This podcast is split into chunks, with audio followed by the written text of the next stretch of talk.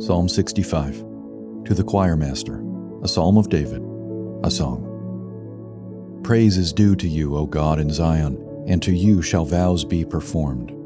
O you who hear prayer, to you shall all flesh come. When iniquities prevail against me, you atone for our transgressions. Blessed is the one you choose and bring near to dwell in your courts. We shall be satisfied with the goodness of your house, the holiness of your temple. By awesome deeds you answer us with righteousness, O God of our salvation, the hope of all the ends of the earth and of the farthest seas, the one who by his strength established the mountains, being girded with might, who stills the roaring of the seas, the roaring of their waves, the tumult of the peoples, so that those who dwell at the ends of the earth are in awe at your signs. You make the going out of the morning and the evening to shout for joy. You visit the earth and water it, you greatly enrich it. The river of God is full of water. You provide their grain, for so you have prepared it. You water its furrows abundantly, settling its ridges, softening it with showers, and blessing its growth. You crown the year with your bounty. Your wagon tracks overflow with abundance. The pastures of the wilderness overflow. The hills gird themselves with joy.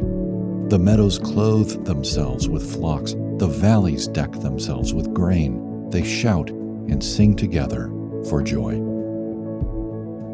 This psalm shouts of satisfaction in the immense productivity of the land.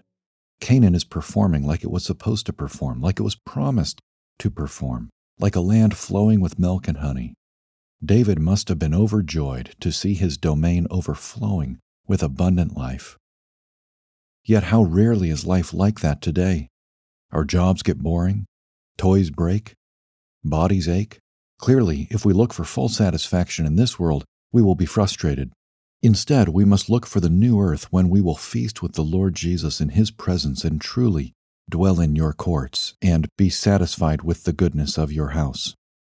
After all, because of his death and resurrection, Christ is making all things new and will usher in a land overflowing with abundant life, which the Bible describes as a great feast. In short, God cares for you. He does not care about our souls alone, although that is the most important thing about us. He cares also about our physical nourishment. Yet why did He give us food ultimately? Not only for our enjoyment, but more deeply to tell us who He is, our true sustenance, our deepest nourishment. Jesus said, I am the bread of life. Whoever comes to me shall not hunger, and whoever believes in me shall never thirst.